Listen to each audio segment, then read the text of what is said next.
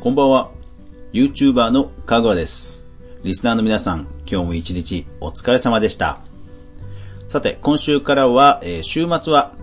その週に気になった YouTube 関連のニュースまとめをお届けしたいと思います。それでは行きましょう。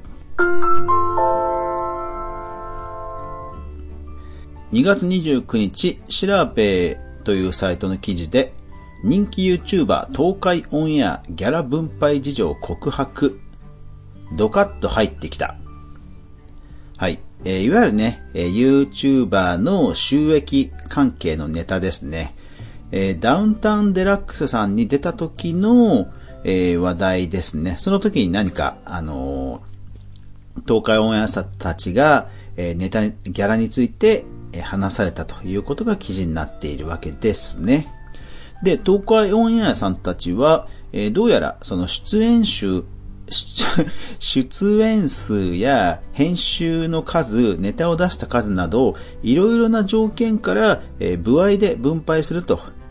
いうことが語られてましたね。なるほどね。やっぱりあの、ね、音楽バンドとかもそうだと思うんですけども、やっぱりチームでやってると、やっぱり最終的にはそのお金のことでね、えー揉めてしまうということはあると思うので、まあそういうルール作りはね、すごく重要かなと思います。えー確か音楽バンドのスピッツさん、ね、スピッツさんたちはなんかそのバンド当初から、あの、バンドのためのプールするお金を、えー使作っているっていうのを聞いたことがあります。やっぱりね、えー継続していくためにはそういうコミュニケーション費用みたいなね、ものもプールしておくといいんでしょうね。3月1日、Yahoo ニュース。芸能人 YouTuber2020 年デビュー組の最新ランキング。1位は江頭2時50分ですね。うーん、ま、まあ、来るべくしてきたなって感じですよね。本当エガちゃんとかはね、本当 YouTube 向きですよね。ただまあ広告がつかなくなる可能性があるというところで、何か新しい動きがあれば、やっぱり注目ですよね。こちらも Yahoo ニュース。主婦系 YouTuber が急増中。現役クリエイターが教える特技がなくても稼ぐ方法。最近は、え昼間の情報番組でも YouTuber になって副業しようとか稼ごうとかいう特集があるぐらい、まあ一般層にも広まっている YouTuber です。で、えその中でもですね、うん、主婦系の YouTuber さんをたくさん紹介しているんですが、えーああ、こういう人がいるんだなというような感じでものすごく参考になります。で、YouTuber Next というところが、えー記事を提供している、まあ、情報を提供しているっぽいんですが、この YouTuber Next もとても、えー有益な情報を発信していますので、えーサイトを定期的にチェックするといいと思います。Yahoo ニュース。松本人志うなったカジサックが進める YouTube 進出プランとはもう敵なしですよ。カジサックさんが、え松本さんに YouTube 進出のアドバイスをしたという話ですね。で、まあ、読んでいくとですね、なるほどという感じで、えー一つの戦略としては、えーもうとにかくあのカメラ回しっぱなしでいいんじゃないかと。そう、これなるほどなと思ったんですよね。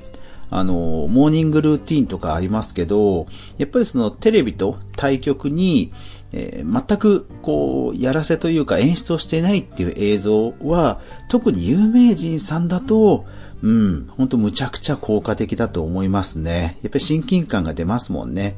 やっぱカジサックさんさすがだなと思いました。3月2日、日本経済新聞の記事です。西日本シティ銀行 VTuber を導入。えー VTuber がその銀行に関するね、えーサービスの解説をするという動画ですね。で、そこで VTuber が使われたということですが、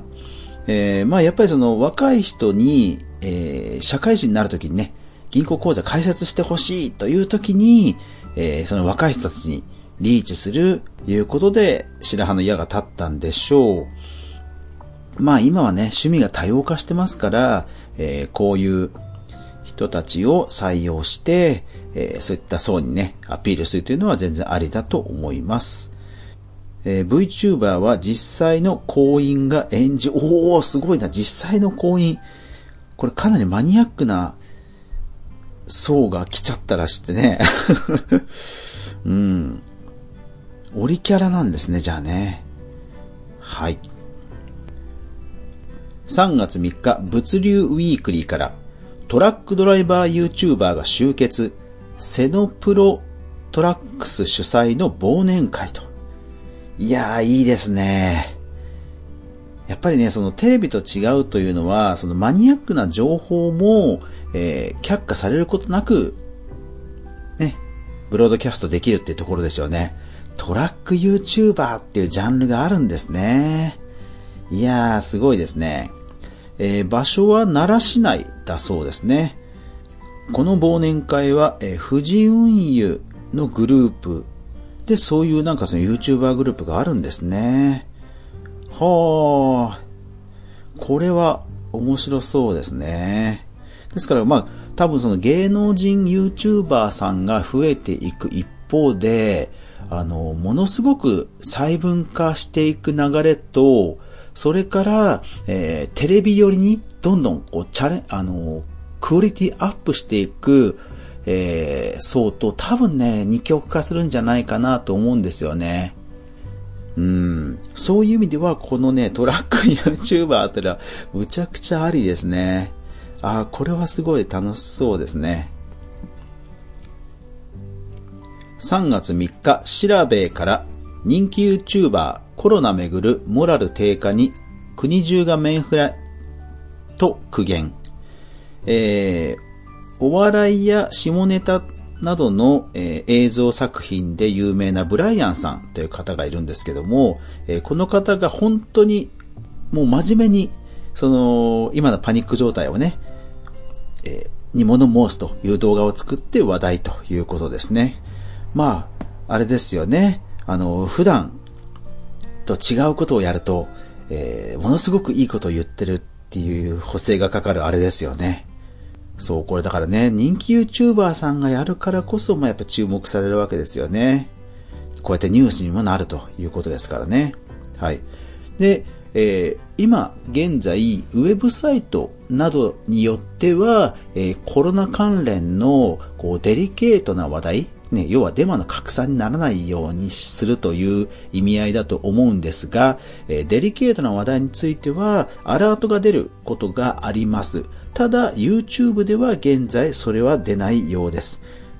おそらく、えー、広告がつかなくなるとかそういう、えー収入的なところでの調整はされているのかもしれませんが、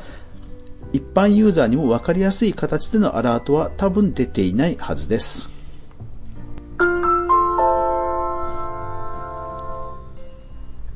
3月4日朝日新聞財布わざと拾わせて被害申告容疑 YouTuber を逮捕と。ま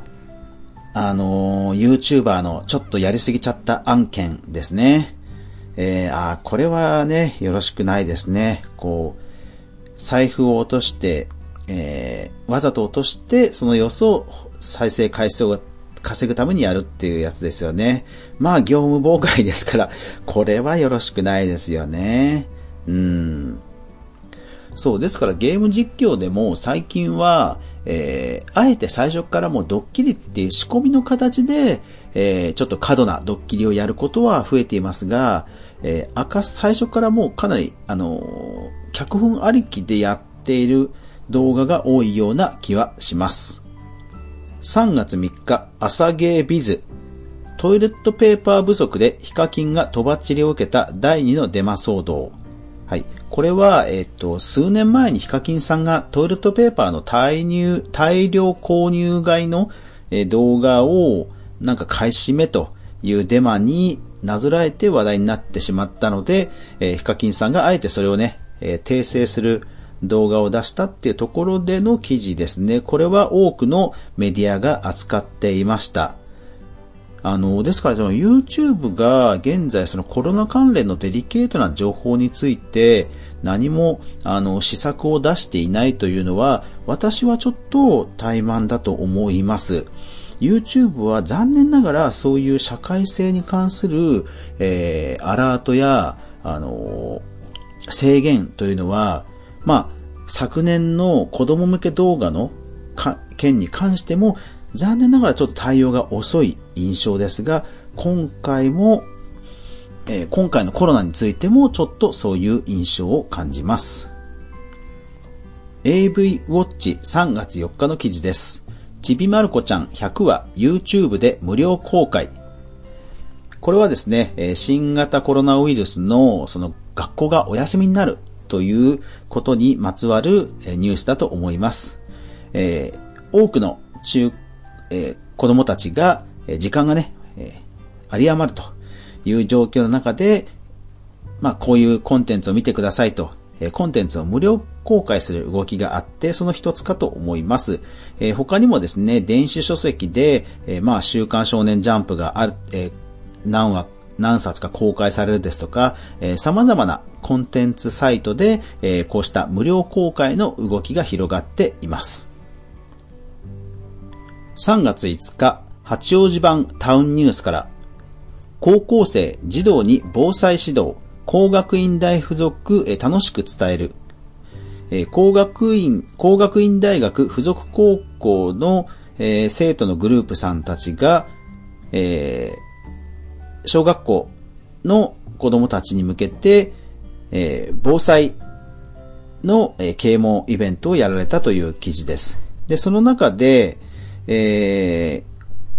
子供たちの注目を集めるときにですね、え告知の際、高校生 YouTuber と紹介したら子供たちの反応がとても良かった。当日の内容も面白く楽しんで知識を学べたと思うということで、やはりその、えー、人気職業としての YouTuber は今後も、えー、不動なのかなと、えー、思います。まあ、やっぱりですね、子供たちに夢を与えるということでは、僕もね、ちゃんとしなきゃいけんなと思うわけですね。3月5日、ヤフーニュースから、新型コロナで、小中高校休校時、YouTube ゲーム三昧を防ぎ安全に過ごせる子供を守る3つのポイント。えー、IT ジャーナリストの、えー、高橋明子さんという方が、えー、まあ子供たちがね、運動不足になるというところについて警鐘を鳴らしつつその対策を解説している記事です。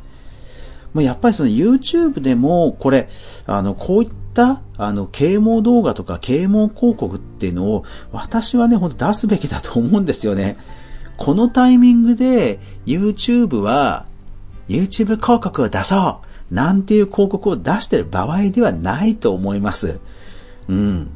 あの3.11の時に AC 広告機構のね、広告いっぱい流れましたけど、あの、YouTube はね、ほんとこの、この時期にね、自分たちの広告流してる場合じゃないと思いますね。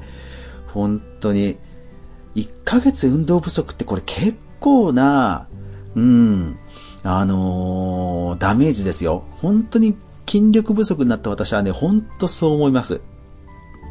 3月5日、ギガ人から、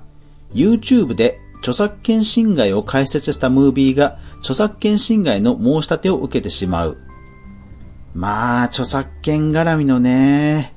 あのー、案件は本当デリケートですよね。えー、これはニューヨーク大学のロースクールが、えー、YouTube における著作権侵害の問題を提起したという中で起きたことなんですかね。うん。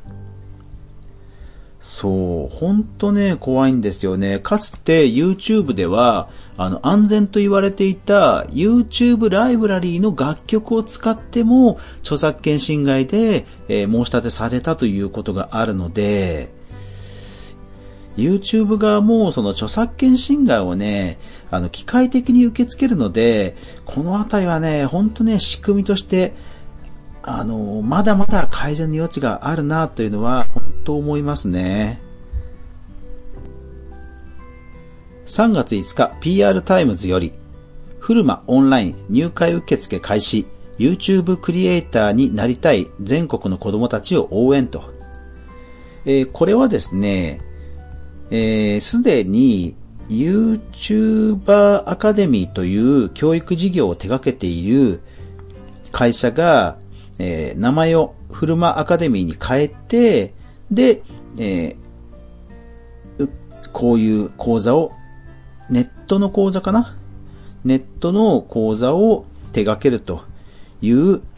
記事です。で、ポイントは、えー、YouTuber ではなくて YouTube クリエイターになりたい子供たちというところですね。えー、YouTuber アカデミーについては、えっ、ー、と、埼玉に確か浦和に、し、ん？えっ、ー、と、一個あったんですが、それがすでに撤退しています。まあ、なかなかですね、えー、学校で学んで、じゃあ、えー、すぐに YouTuber として人気が出るかというのは、おそらく違うと思うので、えー、苦戦してるのかなと思っていたら、えー、今回のこの記事でした。子供向けということでは、え、市場、まあ、ニーズが、市場というかニーズがありそうな気はしますが、えー、一方で子供向け動画のことなどもありますので、まあ、どのあたりを落としどころにするのかという教育内容については、えー、ものすごく興味がありますが、どうなっていくんでしょうか。えー、ちなみに、えー、このアカデミーは、YouTuber 教室とか、できるキッズ、親子で楽しむ YouTuber 入門など書籍も出されていて、えー、まあ、教えるということについてはね、かなり前のめりな会社ですので、えー、今後も、今後も注目していきたいと思います。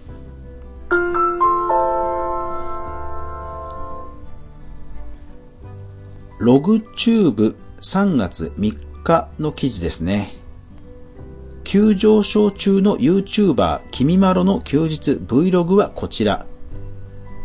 はい。まとめ系の記事なんですが、まあタイトルに出ているその Vlog がまあ話題ですよと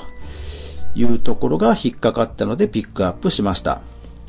でですね、えー、私は最近そのインスタグラマーさん、まあ、数字を持っているインスタグラマーさんたちが YouTube に進出してきているという動きにとても注目しています。で、この君まろさんは YouTuber、あインスタグラマーかどうかはちょっと存じ上げないんですが、ただ映像を見るとものすごく綺麗。ですから、今後、えー、YouTube のインスタグラム化がやっぱり進んでいくと思います。具体的には、えー、ミラーレス一眼とかを使って、ものすごくスタイリッシュな映像をとにかく繋いでいく雰囲気のある Vlog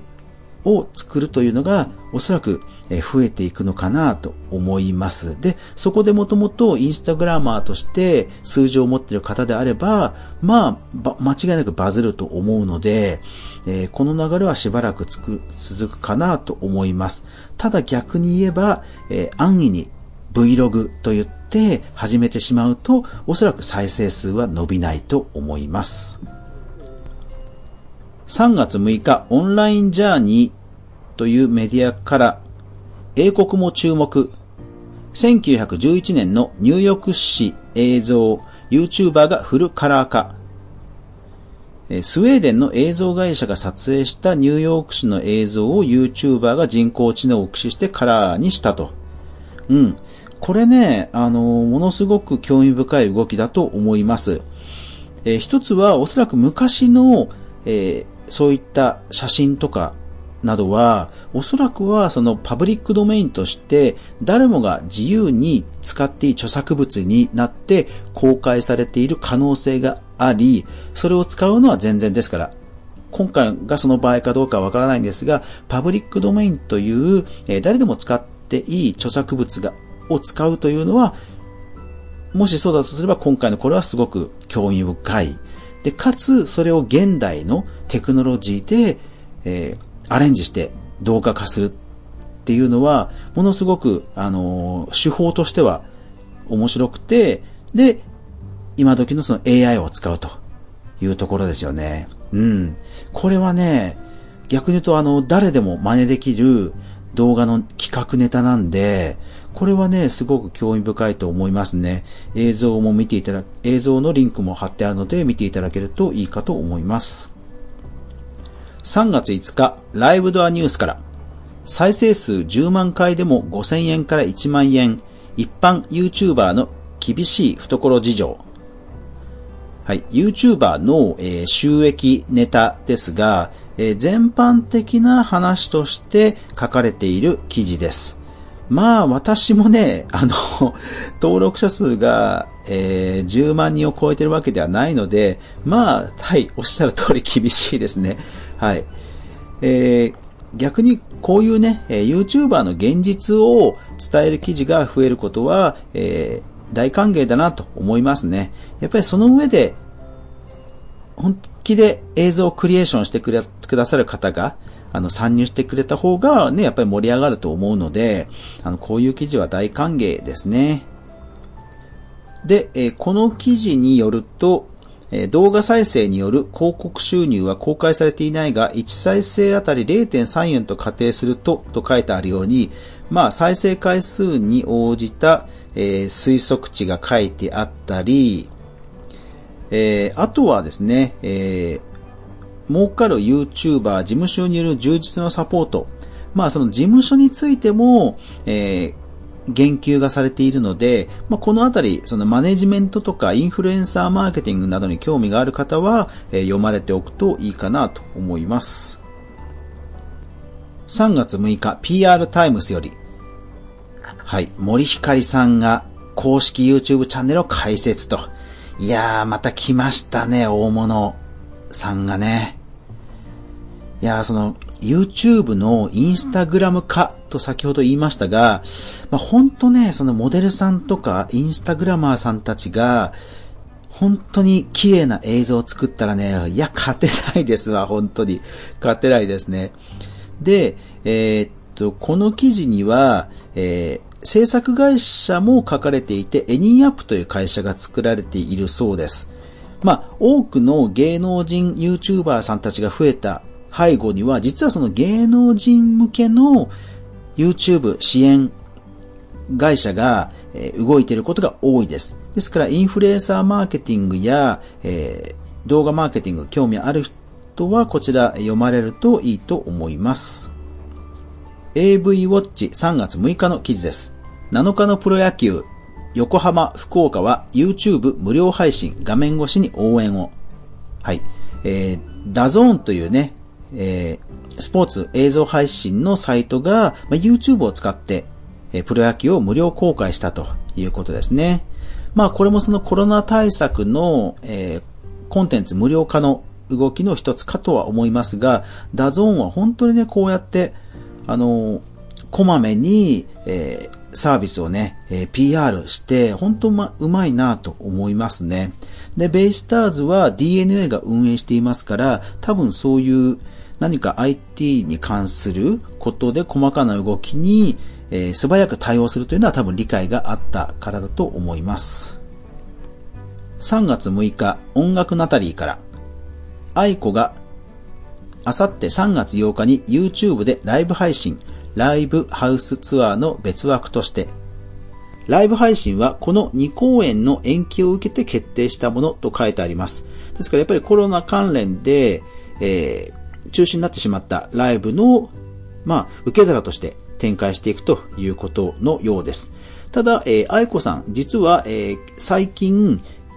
サブスクへの楽曲提供というのを始めました。ですから、えー、この動きも、えー、ネットへどんどん楽曲を提供していく流れの一つとして、まあ、ゴーサインが出やすかった状況でもあったのかなという気はします。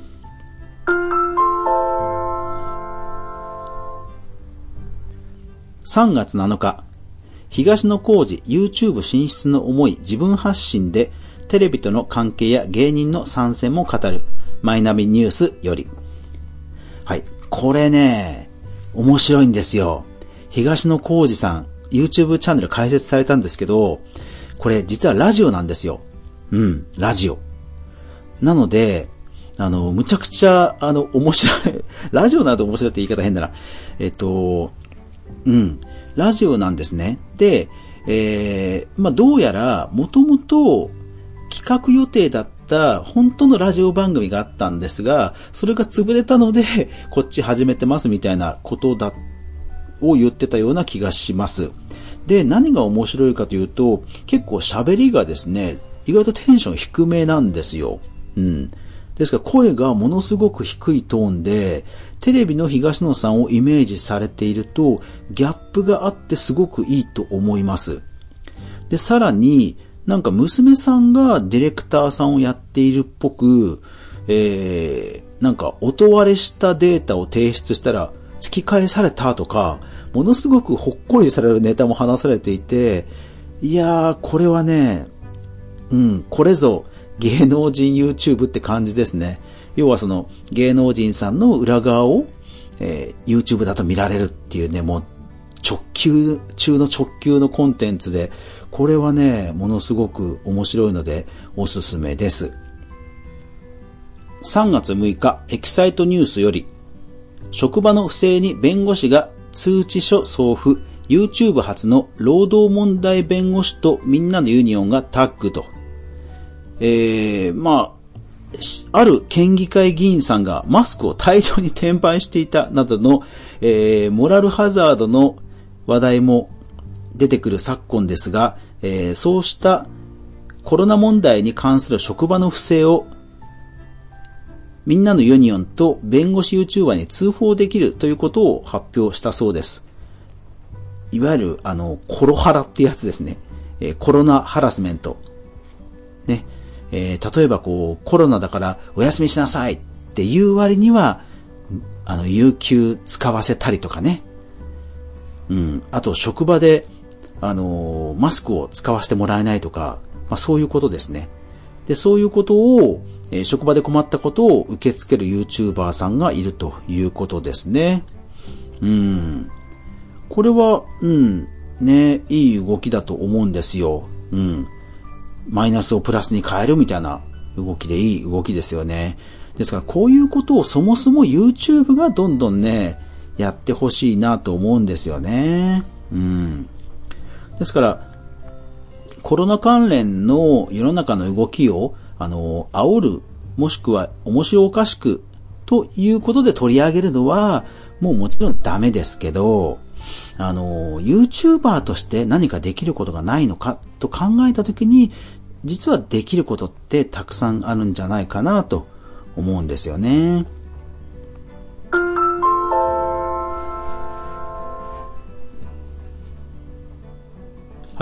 3月第1週の YouTube 関連ニュースまとめでした。えー、いかがだったでしょうか？ちょっとたとたどしいところもあったんですが、えー、私自身のちょっとしたコメントもつけつつの、まあ、まとめということでは、えー、普段聞いているリスナーさんとともに、まあ、ビジネスで YouTube を活用する、もしくはインフルエンサーマーケティングにご興味があるという方には、受け入れられやすい内容にしてみたつもりだったんですが、いかがだったでしょうか？はい。こんな感じで、えー、次の週にね、え活かせるように、えー、週末は、えー、ニュースまとめをお届けしたいと思いますので、皆さん何かご意見ございましたらどんどんつぶやいていただけると嬉しいです。えー、ハッシュタグ、かぐわ飯などでツイッターでつぶやいていただけると嬉しいです。それからぜひこういったことも発信してますので、えー、このかぐわ飯をね、ぜひ皆さんどんどん拡散、応援よろしくお願いします。というわけで今日もご視聴ありがとうございました。やまない雨はない。明日が皆さんにとって良い日でありますように。おやすみなさい。